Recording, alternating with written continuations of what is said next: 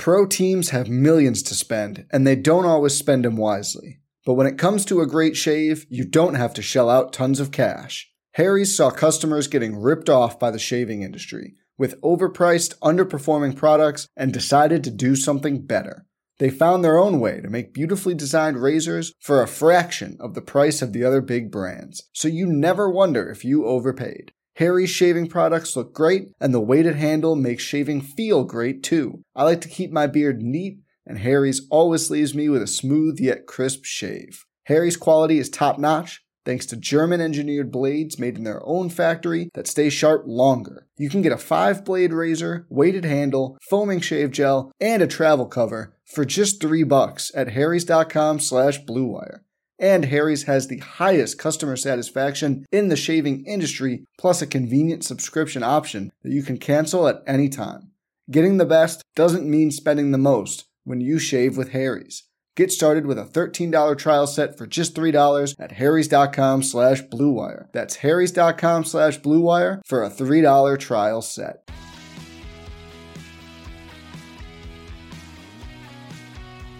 Hello, and welcome to Here's Where It Went Wrong, the podcast where every week we have on one of our favorite comedians to talk about one of their favorite subjects in pop culture, history, and sports, and then we trace its history to find out exactly what ruined it. Andrew, what are we talking about today? Well, this week we are talking about the legacy of LeBron James from the decision to the return to his three championship wins to his four MVP wins and finally where it all went off the rails. I'm excited about this one. I had to learn stuff that I knew nothing about. This was fun for me. Yeah, the moment the topic came up, and like you were just like, is this something that we could actually do an episode on? And I was like, yeah, I think we have enough to cover an hour about LeBron James. Look, I have a very easy time researching history. It's the culturally relevant things that challenge me because it's like, okay, I can get into facts but I have to understand why this is important. And apparently that's very challenging for me. Well, today you're going to hear a lot of opinions yes, about right. LeBron James from me. I'm very much looking forward to it. It was fun to research. I mean, I looked at his history, I looked at the stats, I read a lot of numbers. One of them was seven, I think. So I'm good to go. Okay, so great. You got the number seven, and we'll figure out later. Guys, uh, keep listening. We're going to figure out where the number seven apparently comes in in all this hard research Andrew's been doing.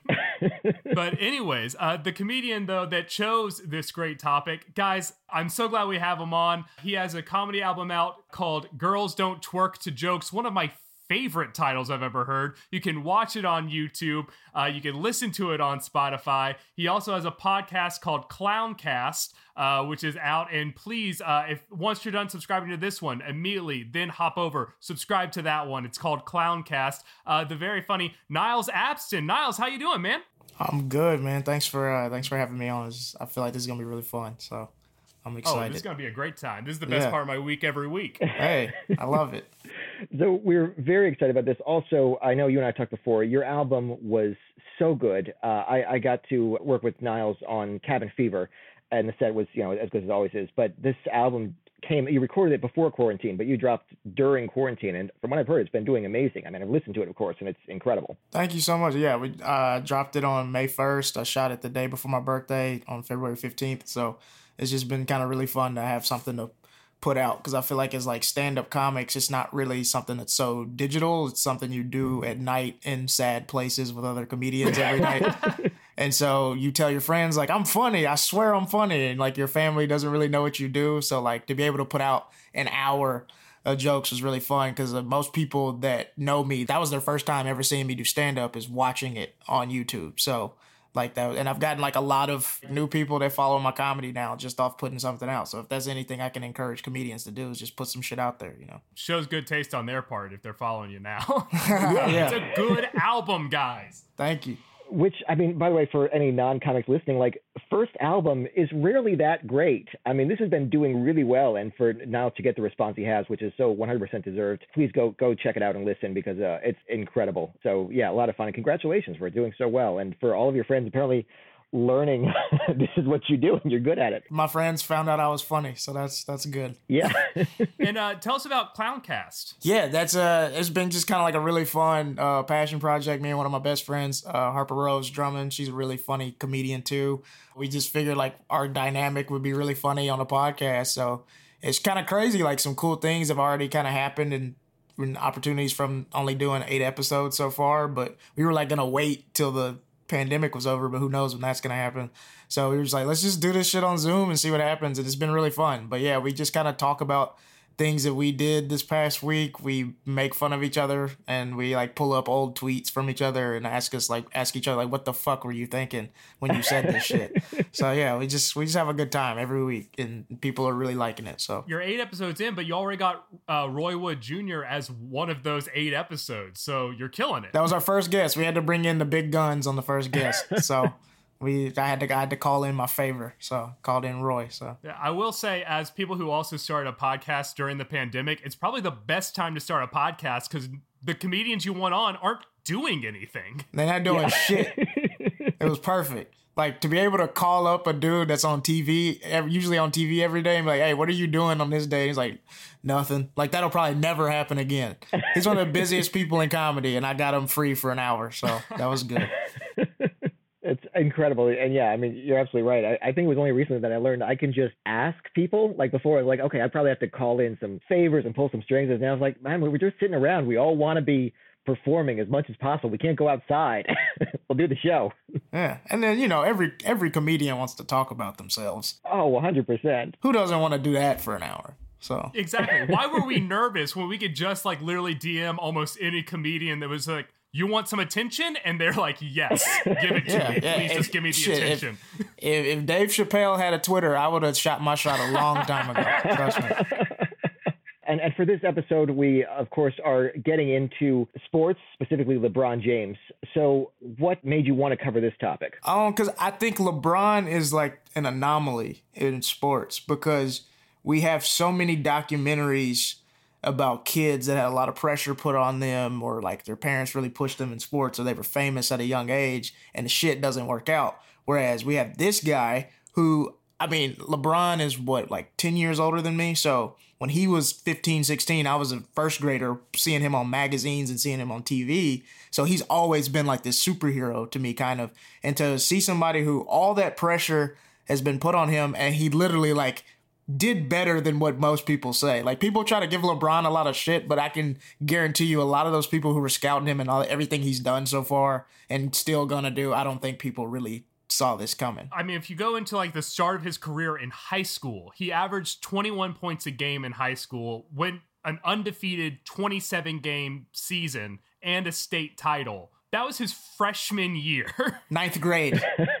like just the thought, like everyone immediately. I think he was on Sports Illustrated. It like I think it was like a sophomore. Yeah, I had I had the magazine at home. I think I was like six years old, and I had the magazine. Yeah, he was a sophomore. It was it was he was an underclassman who graced the pages of Sports Illustrated, the cover of Sports Illustrated. Cover. He was seen as the next like he was given like the crown of you are the next coming of Jordan before he left high school, like before he became a senior. Imagine not even being able to drive yet, and people are calling you the chosen one. Like that's that's crazy. Like people give me compliments on my comedy special, and I feel uncomfortable. And I'm a I'm a grown man. Like the dude was 16. Like he hadn't even gone to prom yet, and people were telling him you're gonna be a Hall of Fame NBA All Star. Like what?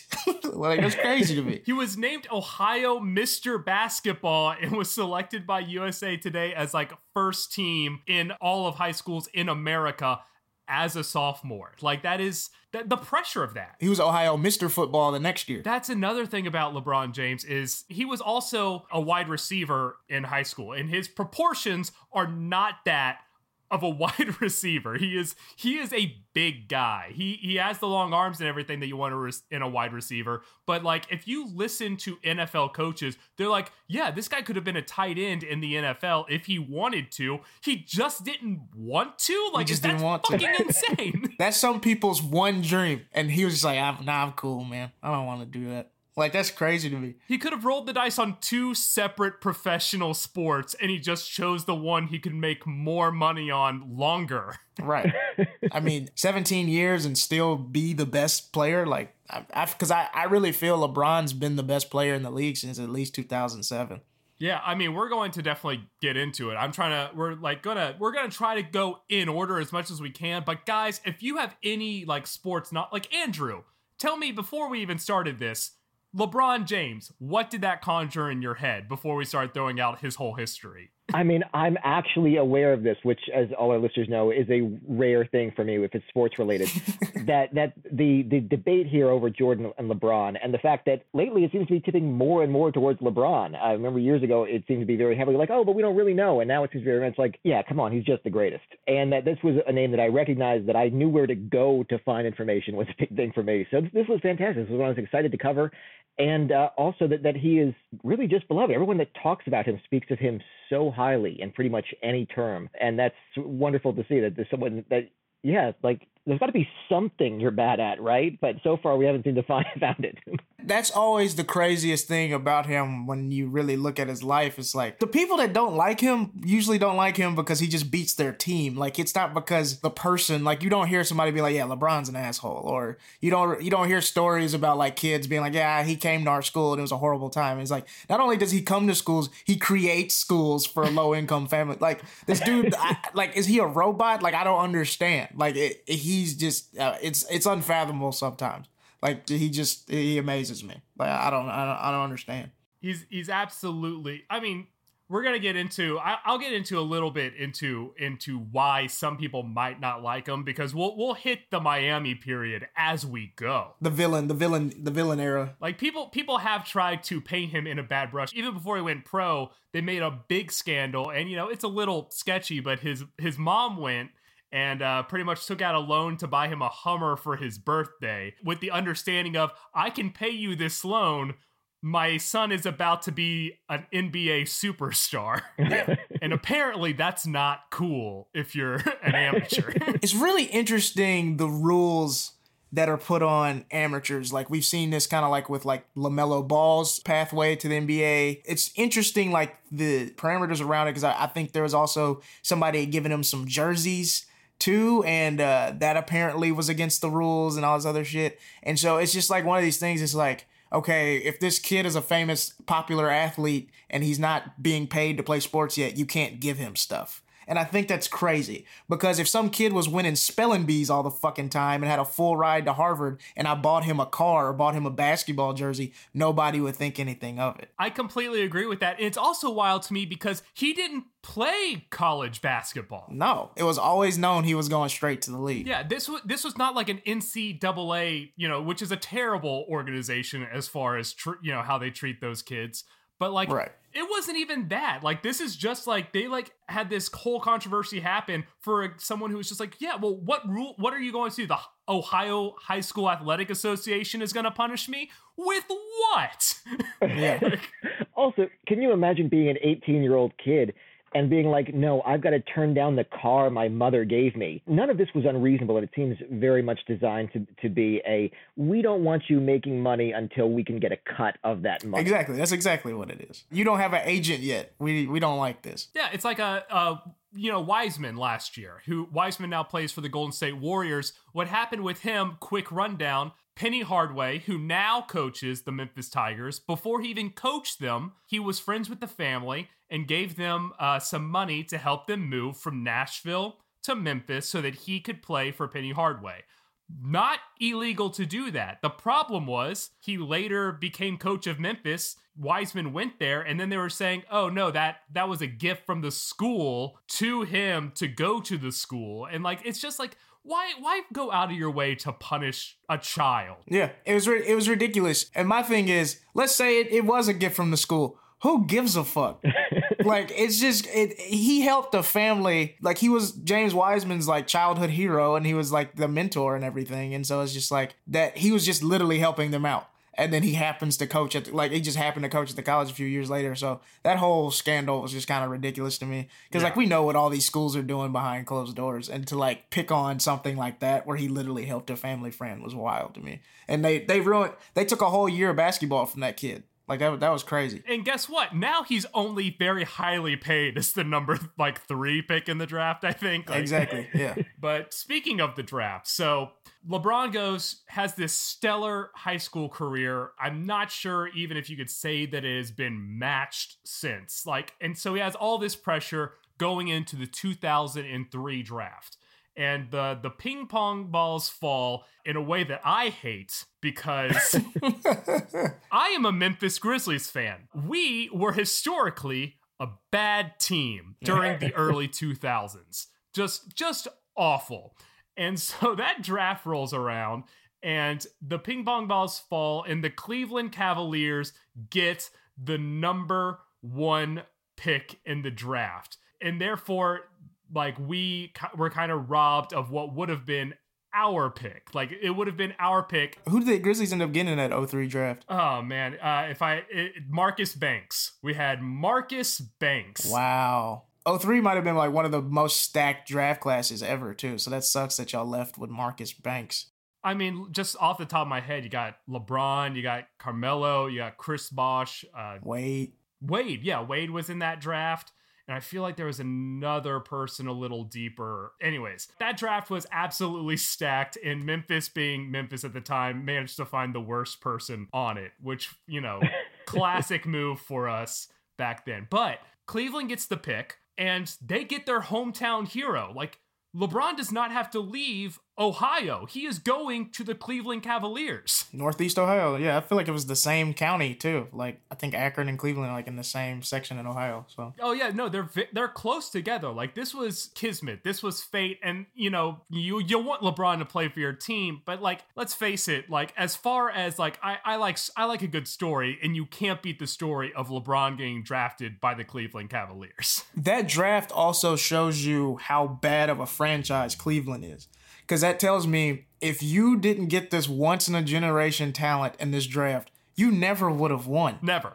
as soon as LeBron left, they won 22 games the next season or some shit like that. Like I think the the Heat the first year he was on the Heat, they lost less games than the Cavs won. He joined the Cavaliers and they immediately had an 18 game improvement. He finished that season, his first season, with 21 points a game, you know, averaging 21 points a game, five and a half rebounds, 5.9 assists. He came in as highly anticipated and he matched expectations. He won Rookie of the Year. He was incredible. He was LeBron James out the gate. Ohio State really wanted him to come play one year, like really, really bad. Of course they did.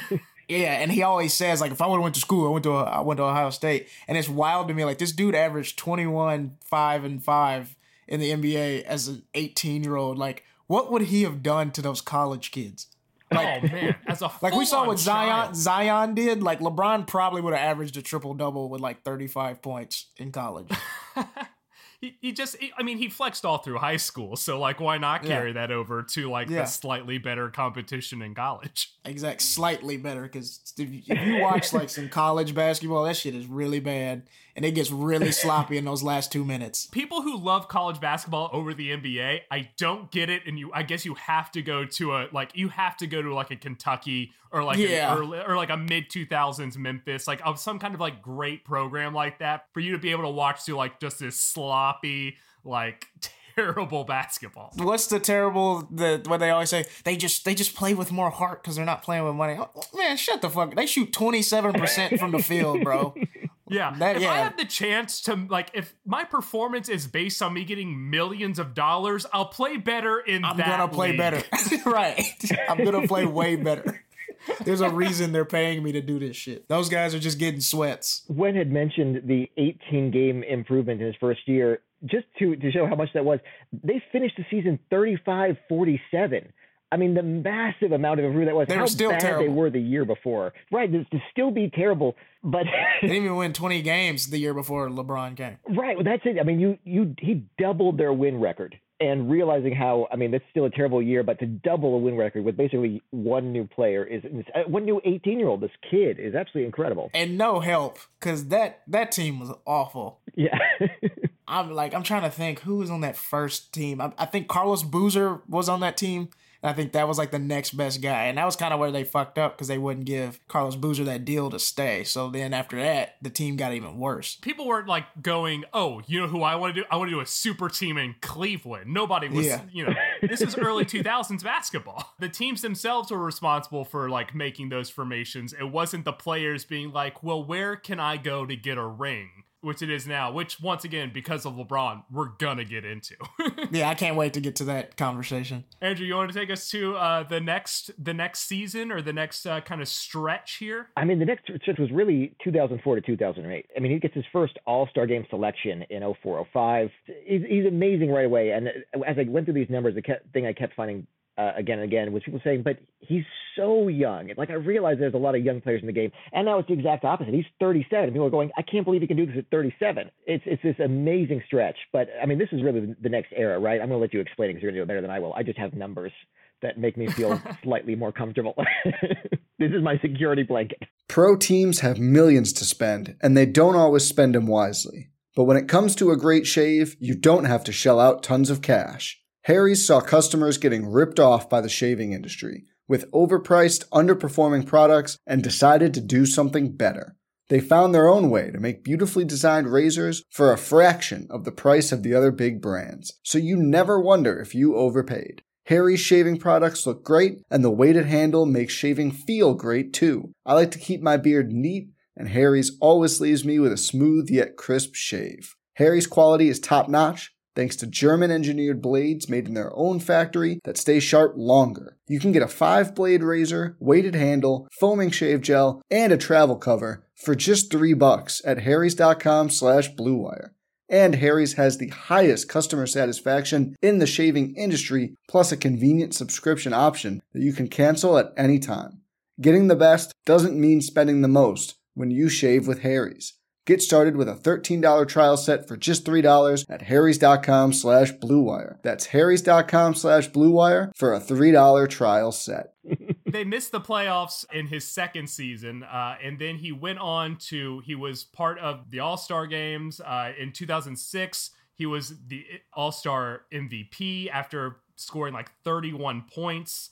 Uh, he also was second in the NBA Most Valuable Player Award behind Steve Nash. Like, he's so good out the gate. Yeah, the MVP award that they gave to Steve Nash that Kobe should have got. Yeah, yeah. We're gonna we're gonna get into those those controversies uh, later in the episode. Spoiler: uh, we're going to focus a lot on MVPs in a bit. But yeah, so he wins that one. He goes to the playoffs in that 2006 season, and he he does well. They they lose to the Detroit Pistons in the second round, but he has like this just on fire game winner shot, the first of his career in Game Three against the Washington Wizards. LeBron is the fucking real deal. Like it's it's electric. It's beautiful to watch. He understands the game so well. His court vision is so good. He's a basketball robot. I remember last year in a press conference, he literally just detailed everything that happened in the game in the first quarter. And this was hours after the game was over. And it's like, dude, how do you remember? You play so many basketball games. How do they not run together? He literally detailed every play in the first quarter. And he's like, yeah, and that's why we lost. And I was like, this dude is just, he's lasered in, focused. And those Washington Wizards team that he beat in the playoffs, I really think that was a big deal because that team was a very high scoring team at the time. Gilbert Arenas was like at his peak. I mean, this was, these were the days where Gilbert Arenas was dropping like 40, 50 on Kobe. Like, that that that was the guy, Agent Zero. And so for LeBron to take this Cavs team and to beat that Wizards team that definitely had them outmatched in, in a in a seven game series is crazy to me. And to play the Pistons, who at the time were really like the Eastern Conference dynasty at that point. I mean, they won a championship in 04 and um and then they they were going to the finals repeatedly. So for that to be the team, like I think they did they take them to what, six games? Yeah, no, he's just I mean, it's just incredible. I mean, to take the Cavs at all to the playoffs was a fucking feat. To get them deep into the playoffs, also insane. I mean, 2008, 2009, he lost, I believe, to Dwight Howard for the defensive award for that year. He was doing everything. I mean, no, he played point guard for a stretch. there were yeah. so many injuries on the Cavs that they were like, LeBron, can you play point guard? And he said, Yeah, sure, I'll do that. And he did it so fucking good. yeah. I mean I mean I think the season that really solidified him was 07 when he took them to the finals and they got swept by the Spurs because no one had them picked coming out of the East. Like no basketball insider. I mean even the Cavs couldn't believe they were there. Like that they they knew they weren't even supposed to be on the court and that's why the, the Spurs, you know, fucked them up. But it was like it was like one of those things like I think the whole league was on notice is like okay, this dude is as good as everybody's saying it. And like even there's even a video you can look it up. Like after the Spurs swept them, Tim Duncan said like, "Yo, this is gonna be your league in a, in a minute. Just let me get my shit really quick." Like, so like that's crazy. Like that's crazy to me that like even like Tim Duncan saw this and this 21 year old at the time like you're you're the best. But you know he took that team there literally by himself. I think the second best player on that team, if I'm not wrong, was Boobie Gibson maybe. I think that was like the second best player, and it was Ilgauskas even on that team, or was he on in Miami But at that point? And was Sasha Pavlovic on this team? Yeah, Sasha Pavlovic was on there. Yeah, he took a fucking team of just you know misfit toys to to the finals. I mean, yeah, they got swept by the Spurs. Nobody's shocked by that, but god damn, he's just so good. The best team and the best coach, like of course. I mean, Popovich is definitely if you're gonna make a Mount Rushmore of basketball coaches, it, it pops on there. Yeah, it's him, Phil, and everybody else. Like that's really exactly. It. And so if that's they took all that to sweep a 21 year old kid basically by himself. And I, I think that that 21 years kind of what solidified him at that point. And then those next two years in Cleveland, I mean, those those two were crazy. Those because I think they were the number one seed back to back from 2008 to 2010. Um, they won like 60 plus games both seasons, but then they got put out in the playoffs, like you said, by the Magic in 09, I believe. And then in 10, uh, I believe they were bounced by the Celtics. Yeah, in the second round. They didn't even make it back to the Eastern Conference Finals. And so th- those two years sucked as a basketball fan because because of those dumb puppet commercials, we all wanted to see Kobe LeBron in the finals. And so Kobe got there both seasons. It was, but LeBron was on the Cavs, so he couldn't really hold up his end of the deal. So Dwight, we saw Dwight Howard in the finals. Who wants to see that shit? but yeah, and I, I, still to this day remember where I was uh, when LeBron hit that three pointer to beat the Magic in the playoffs. Uh, that buzzer beater. Oh yeah, that was. I mean, that was a, like that was on every fucking channel. I think. Yeah, I had a I had a friend over and we were chilling and we had like I think we had football practice or basketball practice or something. And like he literally was like, LeBron's gonna hit a three to win the game. And I was like, You're fucking crazy. And then he did it. And we were just like, What the like I remember we went crazy. like I was like 14, 15, but that shit was wild. And like I remember like the, the shot was just crazy. I mean the Magic couldn't have defended it any better. They they did everything they could do, but he's just LeBron James. There's something about those sh- shots. Like I think Luka had one in the bubble where it was just one of those shots where it's just that like, step back three was nasty. God, there's nothing. Just, there was nothing Reggie Jackson could do. Yeah, like it's just one of those things that like yeah, you can't do anything else. Like that ball was destined to go into the hoop.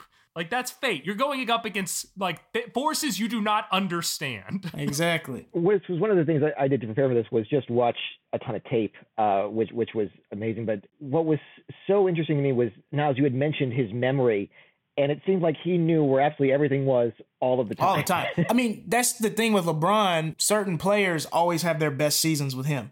I'm from Jackson, Mississippi, so I'm very familiar with the point guard Mo Williams. He's from Jackson. Uh, he wor- he would work out at the gym I worked at in high school. He even he brought LeBron one time. I wasn't working that day, unfortunately, but Damn. he uh, like he turned he turned Mo Williams into an all star. And outside of that two seasons he played with LeBron, he has never put up all star numbers ever. But he turned Mo Williams into like a star point guard and made him look really good.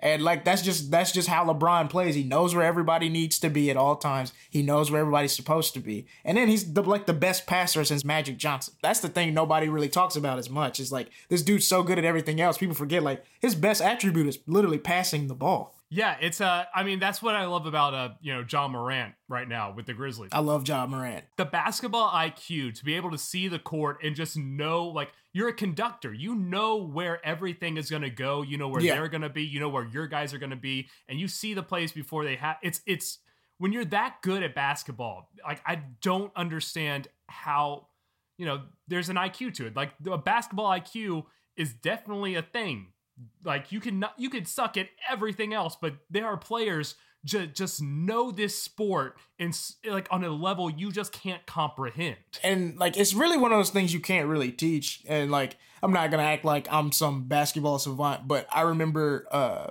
my freshman year of high school, we had a little basketball team and we went undefeated. Like we won every single game. And we weren't like the most athletic team in the world or the biggest team in the world, but like literally everybody in that starting five just knew how to hoop. Like they knew where to be. And that's just one of those things you can't really like teach unless you like really watch basketball a lot. And if you look at LeBron, like that dude loves basketball. He's not just really good at it. He loves it. Like you can tell, like you can, if you follow him on Instagram, he watches the games of other teams. Like if the Pistons and the Wizards are playing, LeBron watches the game.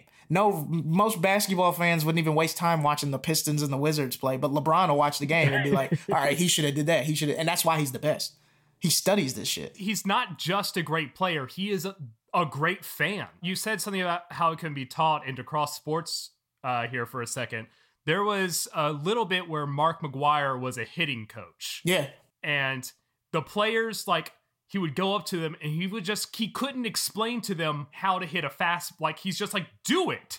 Just yeah. just do it. You want to hear something crazy? Yes i'd love to. My dad and Mark McGwire won two state baseball championships together in high school. Really? i love that's that. amazing. Yeah. My, my dad my dad and big mac played high school ball together. Uh back when he was not a fucking tree of a man. He was pretty big for a high school kid though. I've Oh, seen yeah. the pictures I'm but yeah my my dad played short, and I think Mark Mark played first or third. I can't remember, but yeah, they played high school ball together. That's so cool. god that's that's insanely cool but it's just like that thing like he could not explain to people just like be insanely talented like Yeah, he couldn't understand why they do were steroids. Yeah. well, yeah, that that can that can be taught. Right. Yeah. No, I got I got love I got love big for Big Mac. Oh, I I mean, we we did a whole episode on the home run race, and Oh, was, that's good. I was such it was a very fun episode. It was one of our first ones, and it was it was just a blast. I'm gonna go back and listen to that. I love that. Yeah, it, it was a good time, but uh, but yeah, no, it's it's wild, and he had these great seasons. But then we mentioned getting bounced by the Celtics in 2010. Andrew, uh, you wanted to talk about this next. You wanted to focus on this next part. So 2010, bounced by the Celtics. Please tell me what happened next. Okay, so this was one of those things where uh, I, I got to uh, talk to Wen beforehand and say, explain to me why this was a thing. so, uh, audience, my, my job here is just to ask questions that I think y- you are also wondering.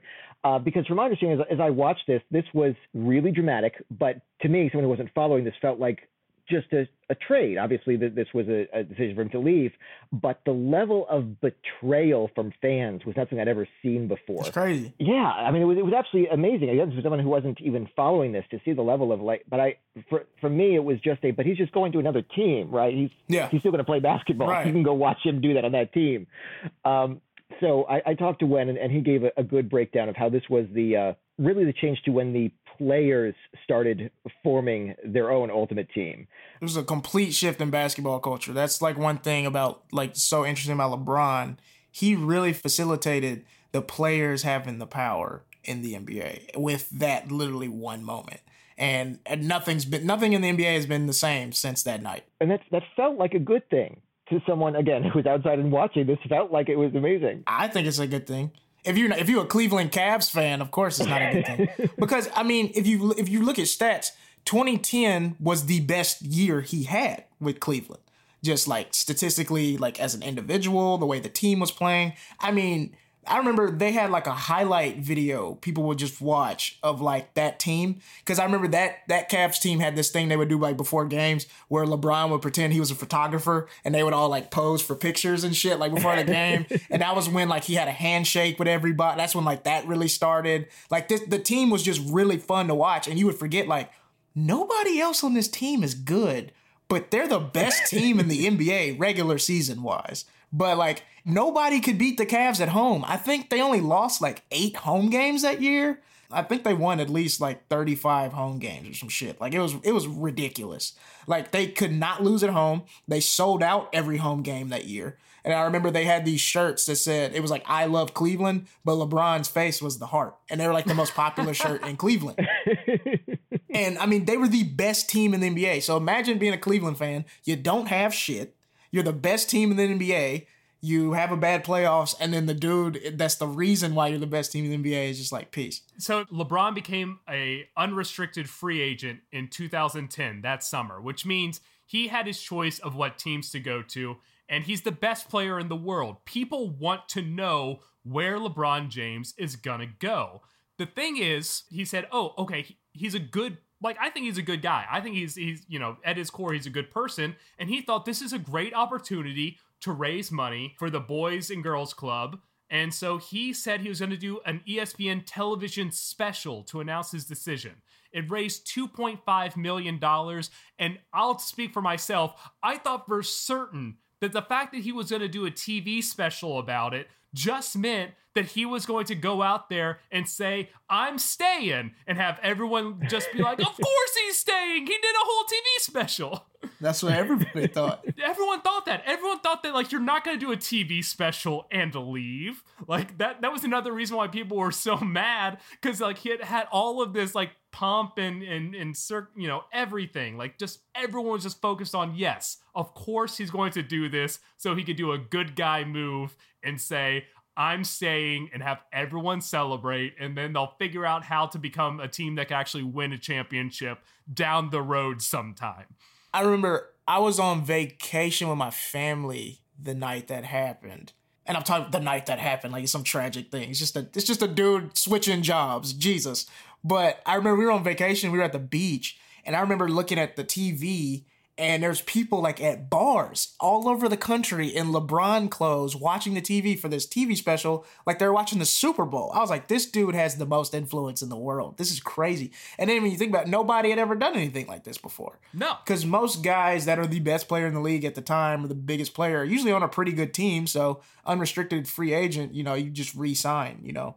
And so I feel like that's what everybody expected him to do. And I had a feeling he was doing the Miami thing when uh, the day before Chris Bosh and Dwyane Wade announced that they were signing. Like D Wade was re-signing with the Heat and Bosh was signing with the Heat, and then I was like, well, they have one more max slot it'd be crazy, but like it's definitely a possibility. And so when he did it, I was like, this is gonna be something people have never seen before. I mean, people lost their goddamn minds. I remember I was in a bar in Memphis uh, with my family because I was, you know, like 18 or something at the time, 17. But I was I was with them eating dinner and like we were just like focused on it, and the whole place lost its goddamn mind. But no one lost their mind more than Cleveland. Yeah, they were trashing shit, burning shit, and like their ESPN had cameras everywhere, so like you would see people's reactions. And so they, I mean, they were going just insane, throwing shit. It was like they lost a game, but honestly, they lost something bigger than a game. Like they, yeah. they, they knew how bad the team was going to be the next year. It completely shook the NBA because it wasn't the Heat going around and being like they didn't really set this up themselves. No, because apparently he still wasn't sure if he was going to go through with it, like going into the special starting. He told them, I guess he had told them like a soft agreement, but he also said, I still might stay. So the the Heat, Pat Riley still didn't even know 100% if he was going to choose the Heat. So there was like apparently all his friends say like that it was a chance he still was going to stay in Cleveland before he said it. And so when you and when you look at his face when he says it, you can even tell it's like what I'm about to say is really about to fuck some shit up. Like you could like it, it, it looked like he didn't want to say it. I don't think he did want to say it. You know, like they're they're you know he, that man does love Cleveland. He loves it. He does.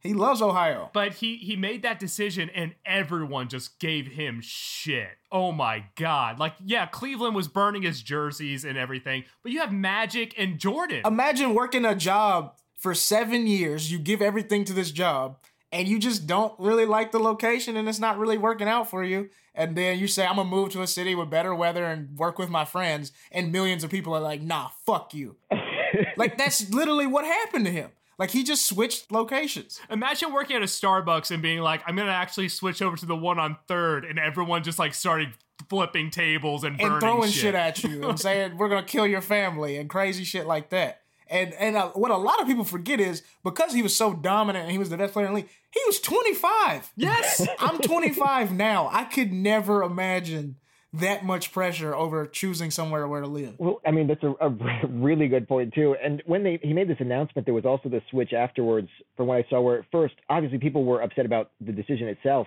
but suddenly became very upset about the fact that he televised it the way he did, as if this was personal rather than the fact that he did this for charity. It was like he saw an opportunity and he did this to help people, even though obviously he knew this was going to get more shit from this. But I think what got him more shit was when they did the whole theatrical thing like two days later when they both they all three had the jerseys on. Oh, and they yeah. come on Yeah. stage with the smoke, and then he's talking about not five, not six, not seven. When he said that shit, I was like, oh no. Oh god, it was it was so over the top, but also it kind of defined that Miami Heat era. I mean, you have like Magic Johnson and Michael Jordan both being like condemning him, being like, "Oh, you can't win as the man," and it's just like no one can anymore one can. because this move completely shifted the NBA. They went and formed a super team, and people have been forming super teams ever since. Ever since, ever since. it was essentially like the invention of the atomic bomb. Like now everyone's got to have one if you're going to start shit. Everybody wants to use nuclear warfare now. Yeah. Because LeBron did. That's what it is. That nobody we're not playing fair. Fuck that shit. Yeah, I mean, look what just happened with Brooklyn. Like exactly. tonight's gonna be the first time Kyrie, James, and KD all play on the court together.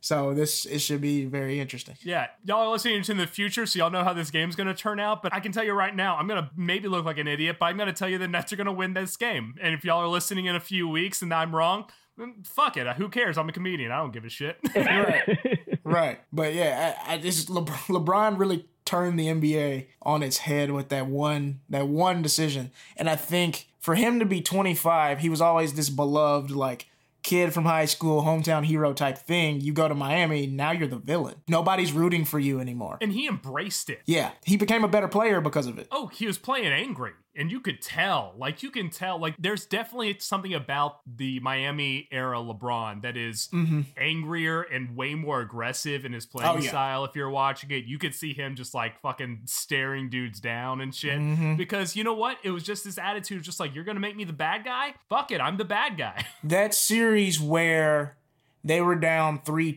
to Boston and I think it might have been 2012 and when they they had to win game 6 in Boston to just have a shot and to do a game 7 in Miami he scores 47 in 3 quarters and he was just unstoppable. And there was this look on his face that was just like, I don't care who's on the court, nobody's stopping me. You could have the same jersey on as me, don't get in my way yeah. get the fuck out my way. and like that's when I, when I saw that, I was like, this dude's the best. They, there nobody nobody does this. This is crazy. And and I feel like I think he needed going to Miami because I think staying in Cleveland and just being on these bad teams over and over again, I think he was just gonna keep having an excuse to keep losing and just oh, I'm the best player on a bad team, blah blah blah. But I think being in Miami with that extra added pressure of like, all right, now you got D Wade, now you got Chris Bosh, now you got Pat Riley pulling the strings. If you lose, it's your fault. There's no more excuses. I think put a lot of pressure on him that just made him just a way better player and just more fun to watch too. I think he added more to his game with his jump shot, with the way he ran the offense on defense, everything. I mean, pressure makes diamonds, right? Yeah. Yeah. I and I, I think this is an important shift in the game, but also a good point to time to introduce where it actually went wrong here because the 09 and 2010 season he wins MVP, and this is now the new era in 2011 here, and this is where it starts to go wrong really, despite his game improving. Uh, so Niles, where did it go wrong? The league made him pay. That's right. The league made him pay for going to Miami. They said, "All right, no more MVP trophies. This that's it." Right. Because I think I think he won the MVP in 2011, the first year they were there, and I think just because they had to give it to him because he was just head and shoulders better statistically than everybody. Just fucking incredible. But after that year, you know, KD is playing better. James Harden goes to Houston. You know, there's players playing good around the NBA. And I think the league kind of did this thing where it was just like, if guys have stats anywhere close to what LeBron just does on the daily, that's the MVP and the MVP since about 2012 till now, because I think LeBron should have been MVP last year. LeBron won 2009, 2010, 2012, and 2013. Yeah. So about since 2012, 2013, after he won the first championship, the league was like, all right, nah, we're no more MVP trophies for you. And it's like these guys will put up stats close to what LeBron puts up, and they're like, all right, you're the best player now. But then they play LeBron in the playoffs, or they don't even make it to the championship, and it's like. This guy is this, LeBron is the best guy. What are you doing? Like Yeah. these du- these dudes are doing second tier LeBron numbers You you're giving it to a guy that's close to LeBron, and so I just think it's like the closest player to LeBron award now. Exactly. They're not they're not they're not even gonna give it to him. They lose that first finals. His first finals in Miami, they lose to the Dallas Mavericks. Dirk gets a ring. And you know what? Good for Dirk. Crazy Yeah, playoffs. insane Yeah. playoffs. That dude had a crazy playoffs. They go back to back on on just dom like just dominating. Like you guys were you guys, you know, recently are aware of the Warriors. It's like that. It's just Yeah. you're getting steamrolled every night. Yeah, 2012, 2013, Miami. That was crazy. Oh yeah. And then once again, 2013, 2014, they play the Spurs in the finals and they lose that. You know, it was a great run. I mean, two uh, back-to-back championships is fantastic. It's the dream if you're a player. It's very hard to do. Three peats are are a rarity for a reason. It's nigh impossible to be able to do it. But he gets those two rings and he has those two losses, but he's been in the finals this whole time. And then the next thing that happens is he releases a personal essay in Sports Illustrated where he tells them, you know, he's coming home. He's going back to Cleveland. Yeah, he, he learned his lesson. No more TV specials. Yeah, exactly. he is not going to put it on television. He's going to write a very, very nice letter to Sports Illustrated explaining that he's going back to the Cavs. And all of a sudden, people are just trying to sew back up ripped jerseys. right. Oh shit, we love you again. Like, nah, okay. Sure you do. like, oh, we're so we're so sorry. We built an entire life-size replica of you and burnt it in effigy. Uh, we're glad to have you back, buddy. I mean, I was reading shit where like the economy in like downtown Cleveland tanked for those years he wasn't there because it was literally the bars, the restaurants, everything, all the attractions were built around going to see LeBron play basketball or just being close to that. And so when he came back, like the economy shot right back up again. This is one of the things that is, is so hard for me to understand. I, I moved around eh, a reasonable amount a kid, not too much, but enough that there wasn't, you know, every four or five years or something, there's a shift. So there was never that town loyalty. And now I'm in Chicago. I, I love it here, but this is very much like, oh, this is a great place to start comedy, and I'm really enjoying the city. But trying to understand the connection of like, no, you're playing for our city. You owe us. It's like every comedian I know, once they get good, they leave Chicago. You go to New York or LA. That's just what the job is. And th- this was so insane for me to watch where the conditionality of this love, it's like you are our favorite person in the world as long as you are nearby at all times. because I went I, before I dropped out of college. I was going to school in Oklahoma, so I was in Oklahoma like when KD and Russ was doing that thing and everything. And then uh, I remember I moved to LA, and then I dropped out, moved to LA, and then the next year KD left Oklahoma, moved to California too. And I was like, yeah, bro, I get it. I completely get Yeah. it. Like I, I lived in Oklahoma. That shit sucks. And it's just like to be in your twenties and have millions of dollars and you live in a suburb in Oklahoma City. like give the dude a break. Like of course he wants to go to San Francisco and Brooklyn. Like you, no no one wants to live and nobody wants to live in Oklahoma City. Like you you live in Oklahoma City because you were born in Oklahoma City and there's not a way out. Like that's sorry to any of the listeners. If you from OKC, you know I'm telling the truth. 90% of our audience is from Oklahoma City. This is going to devastate My this bad, show. yeah. Cancel Niles Abston.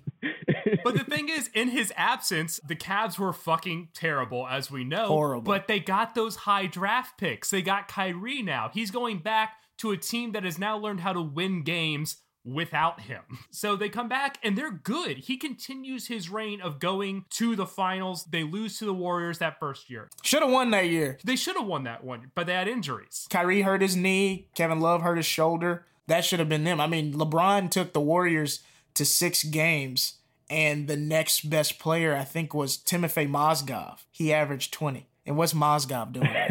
Like once again, he played with LeBron. That's why he averaged 20. exactly. LeBron averaged 38 or 39 that series or some some crazy shit like that. I mean, he was he was dom- that was a great series to watch too. He lost, and they were still just like, "Do we give him Finals MVP?" Yeah, they still wanted to give him finals MVP. That's the wild thing about it. Should have gave him league MVP. You know, if you want to hear my most controversial basketball opinion, it is that season. If Tony Allen and Mike Conley were both healthy, the Grizzlies would have made it to that finals. That's not controversial at all. Oh, I'll tell some people that, and they fight me on it. But if those two were healthy, they had the Warriors number that whole that whole series. the Grizzlies had a couple couple years where I really think they should have beat Golden State. I think y'all had a really solid squad with Conley, Tony Allen, Z-Bo, Marc Gasol. Like those teams were really good, but that year, yeah, if they're healthy, if Tony Allen, if if I feel like if just Tony Allen's healthy, they win that series. Oh yeah,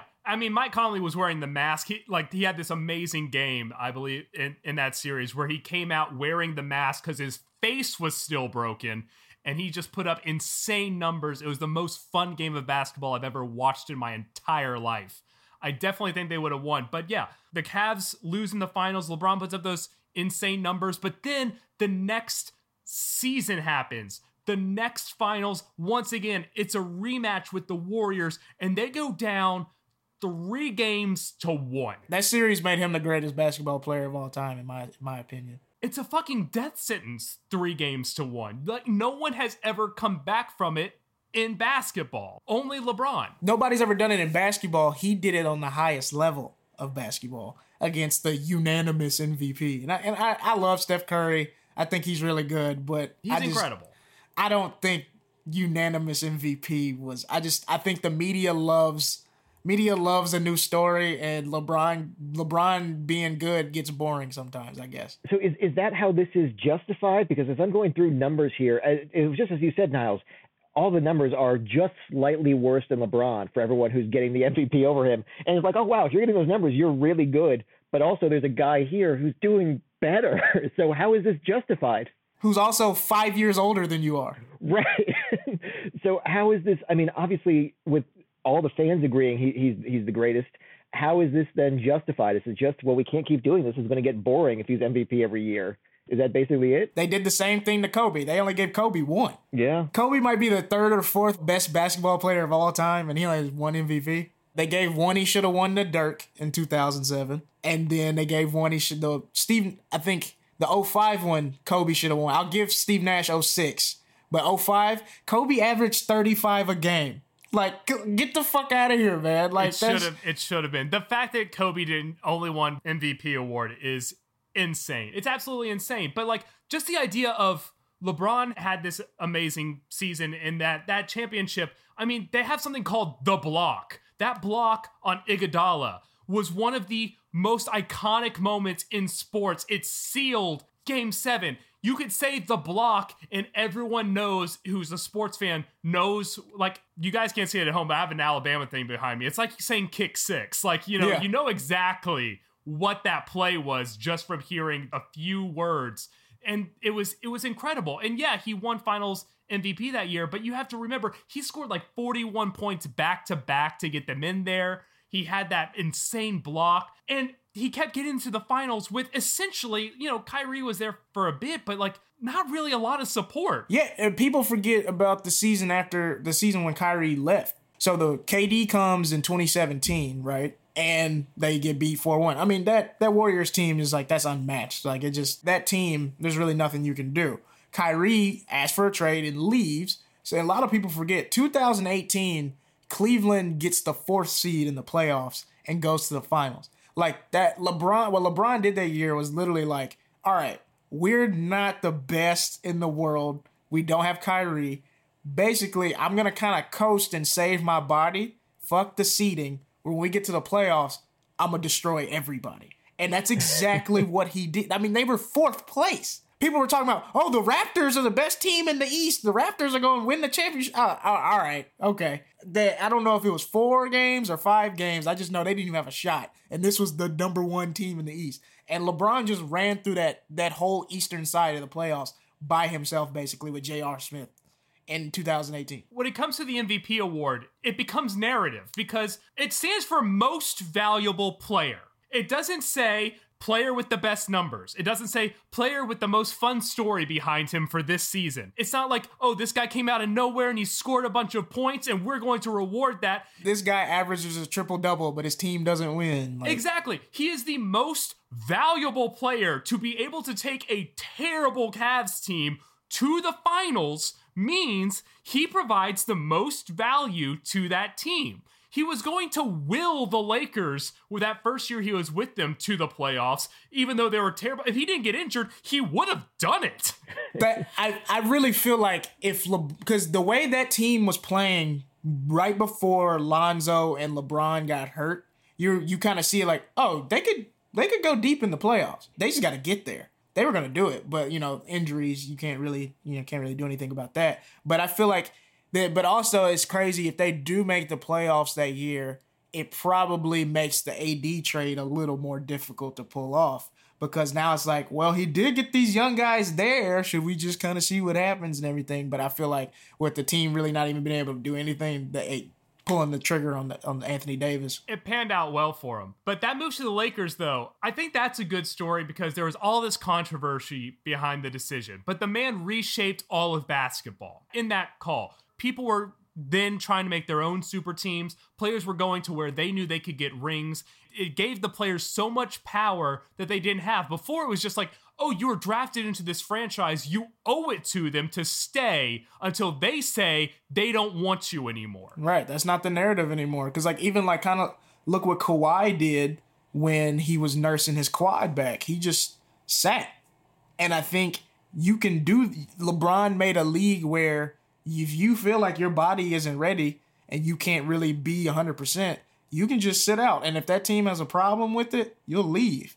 And I, I feel like look, the players have that kind of power now. And if we're being honest, like who who else should have the power but the people really entertaining us out right. there? Yeah, do not get mad that the people who are putting their bodies out there and actually playing the sport want to have something behind it that fuels that fire. I mean, exactly. LeBron did not want to be somebody who went to the finals every year and gave it a good run. He wanted a championship. Kevin Durant did not want to be somebody who just went to a good playoff run every year. I don't fault KD at all. I mean, just like think about everybody. That's everybody's dream. I just want to work with my friends and have fun. Yeah.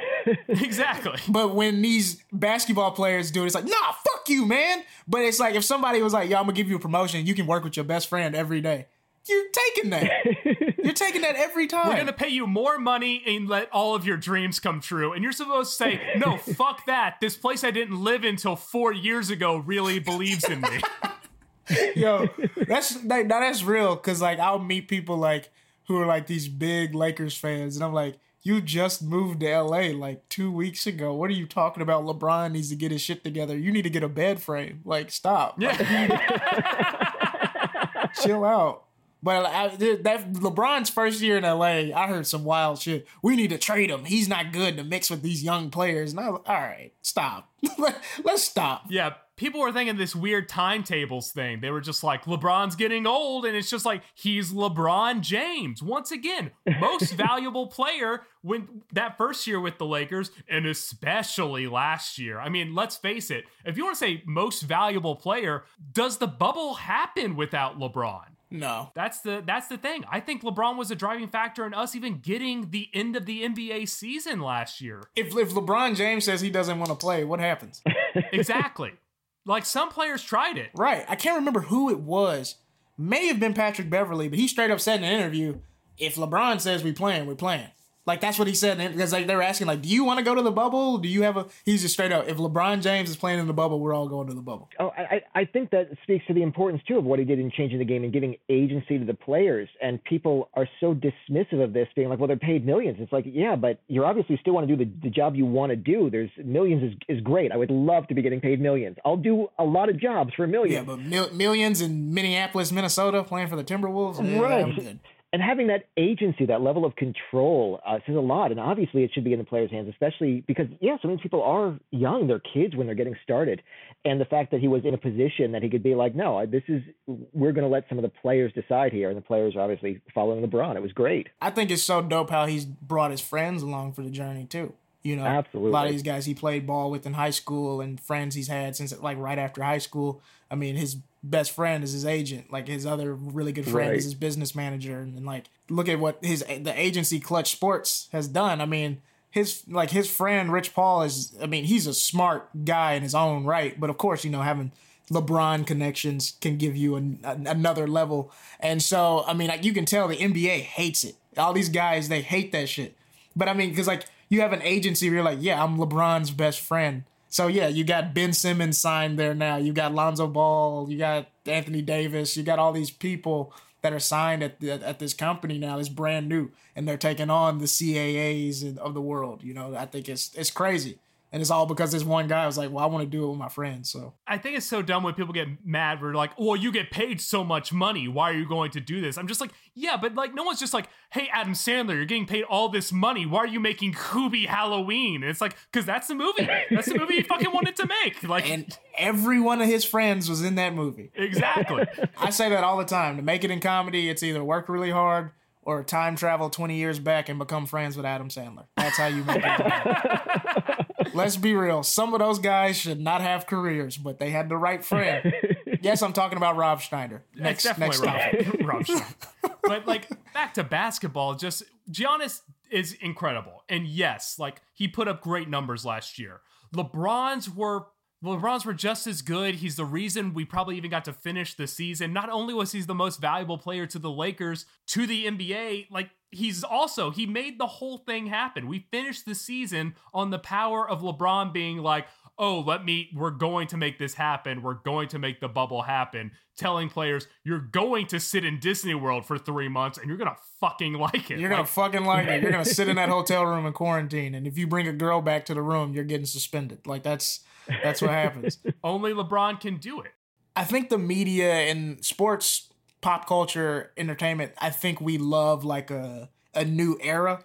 So like guys like Giannis, Luka, they really I think with them kind of bringing this foreign style of NBA like basketball, I think the media really likes it. So it's like we can give the reins to this global star now. Like this is cool. Like so I think a lot of times we're just like quick to like dethrone somebody when and also put probably put a lot of pressure on people before they're even ready. I mean, the they tried to do it to Kobe when LeBron was young too. Like they're like LeBron's better than Kobe. I was like, hey, chill. He just graduated high school. Stop. Like, right. let's, let's give him some time. But I, they're, they're trying I, to force errors. I mean, Derrick Rose. I mean, like they gave Derrick Rose that most valuable player. That it should have probably gone to LeBron that year. LeBron should have won that one. And I and I I love Derrick Rose. I think he had a great season but he did not have a better season than LeBron. He was the second best player in the league that year. And it was really exciting to see a dude who was only 21 play point guard like that. Like I, I was having a lot of fun watching Derrick Rose, but at no point was I like, this guy's better than LeBron. They have to have the narrative, and the narrative is it's more fun to give it to somebody else. And here's the thing. I feel you know how like there's that Madden curse where like if you're on the cover of Madden, some fucked up shit happens oh, to you like the next season.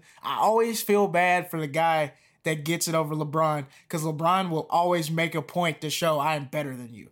Like Steph 20 like when Steph when Steph won the MVP, that 2015 finals, Steph Curry didn't win the finals MVP. Nope. They gave it to Iguodala. Why did they give it to Iguodala? Because he guarded LeBron the best. Exactly. They gave it to the guy that guarded LeBron. And then when we go look at the numbers, LeBron was still dropping 40 on this guy. He held LeBron to 40 points and they gave him the MVP. That's how good LeBron is. And so it's just like Steph Curry did they they won that finals, but Steph Curry didn't really get the shine. Like it was LeBron's moment the entire time. Giannis didn't even make it to the finals after winning MVP. You know what I'm saying?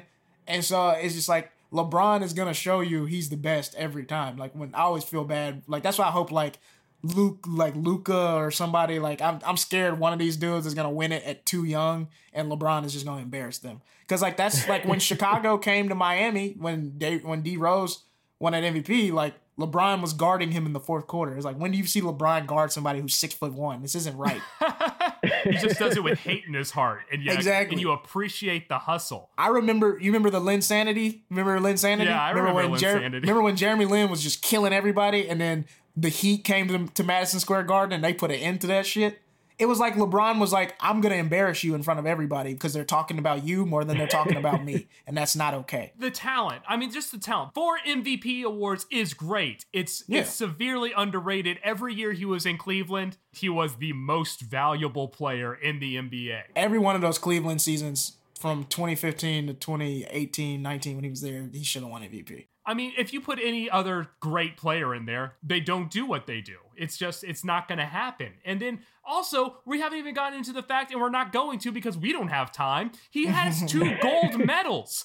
He should have won MVP so many times, but we're going to let that lay because here's the thing we have another section in this show called In Their Defense where one of us has to defend this terrible decision, and I don't think it's going to be Andrew. it's not. I mean, I have opinions, but they're wrong. Uh, so please, one one of you, what do you have in their defense? So what? Are, who were we defending the NBA for not giving him the, the award? That's what I go for. Yeah. How do you defend the NBA for pulling these MVP titles when he seems to have deserved it so often? So can you maybe pull up who's won MVPs like in this kind of LeBron era at the time, like in the last eight nine years, so I can kind of see who all has them. Yeah. So 2013 on, we've got from the 2012-13 season. It's LeBron, then Kevin Durant, Steph Curry, Steph Curry, Westbrook, James Harden, Giannis, and Giannis. Yeah, it just it if you, if you look at it, it really turned into who's almost as good as LeBron. Steph Curry. I, I don't. I'm trying to see who could I make the biggest argument for because if you look at any of these guys, what did they really do in the playoffs after they won these things? if you if you want me, I can make something up and I can take it. I can try to defend the NBA here. I like that we had to defend burning witches, but this is the hardest one. Because he's LeBron, man. Like that. LeBron James is probably more supernatural than any witch, man. Like the way he plays basketball. All right, so so when what do you have then in their defense? Okay, look, without a doubt, LeBron is one of the greatest players of all time. You could say he is the greatest player of all time. But the thing is, is basketball is a game with you know upwards of 70 games a season, depending on what year you're going. You know, you, we have ebbs and flows just because of uh, you know player lockouts, pandemics, etc. It is not a sport designed for only diehard fans.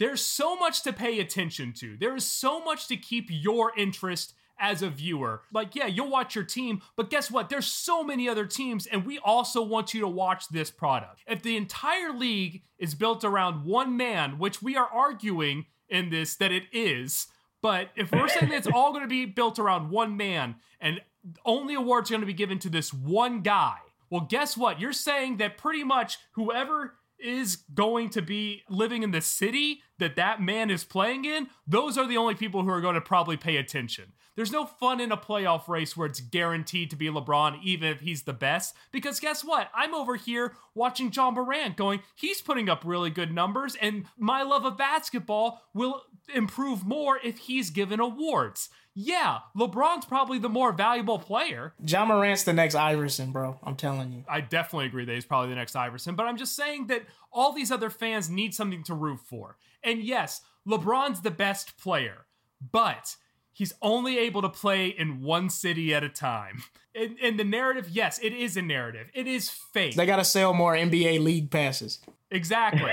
Everyone needs to keep that hope alive. And if the hope isn't going to be that you have the best team that's going to win the championship, which you kind of know at the beginning of the season if that's going to happen for you or not, you at least have the fun of being able to see like, well, what, how good are these individual players going to do? And if the league just has a built in thing of we're going to give it to LeBron because, yes, it's LeBron every year, you're going to bleed fans. You're going to bleed money. You're not going to be able to do the cap space you want. And you're not going to be able to have these teams be as good as they can be. Yeah, it sucks because he's the best player, but guess what? You're getting a better product by keeping it out of LeBron's hands and pretending that there's some more parity in this league. And that's my defense. that's real because I've always kind of thought the way they really push Luka and Giannis is really for this kind of global plan. You know what exactly. I'm saying? Like they, and it is. They're Playing. They're they playing games in. London and Africa and uh, like before the season starts and stuff like that. So I think having a guy like Giannis who comes from Greece is like that's good. That's good for the league. You know.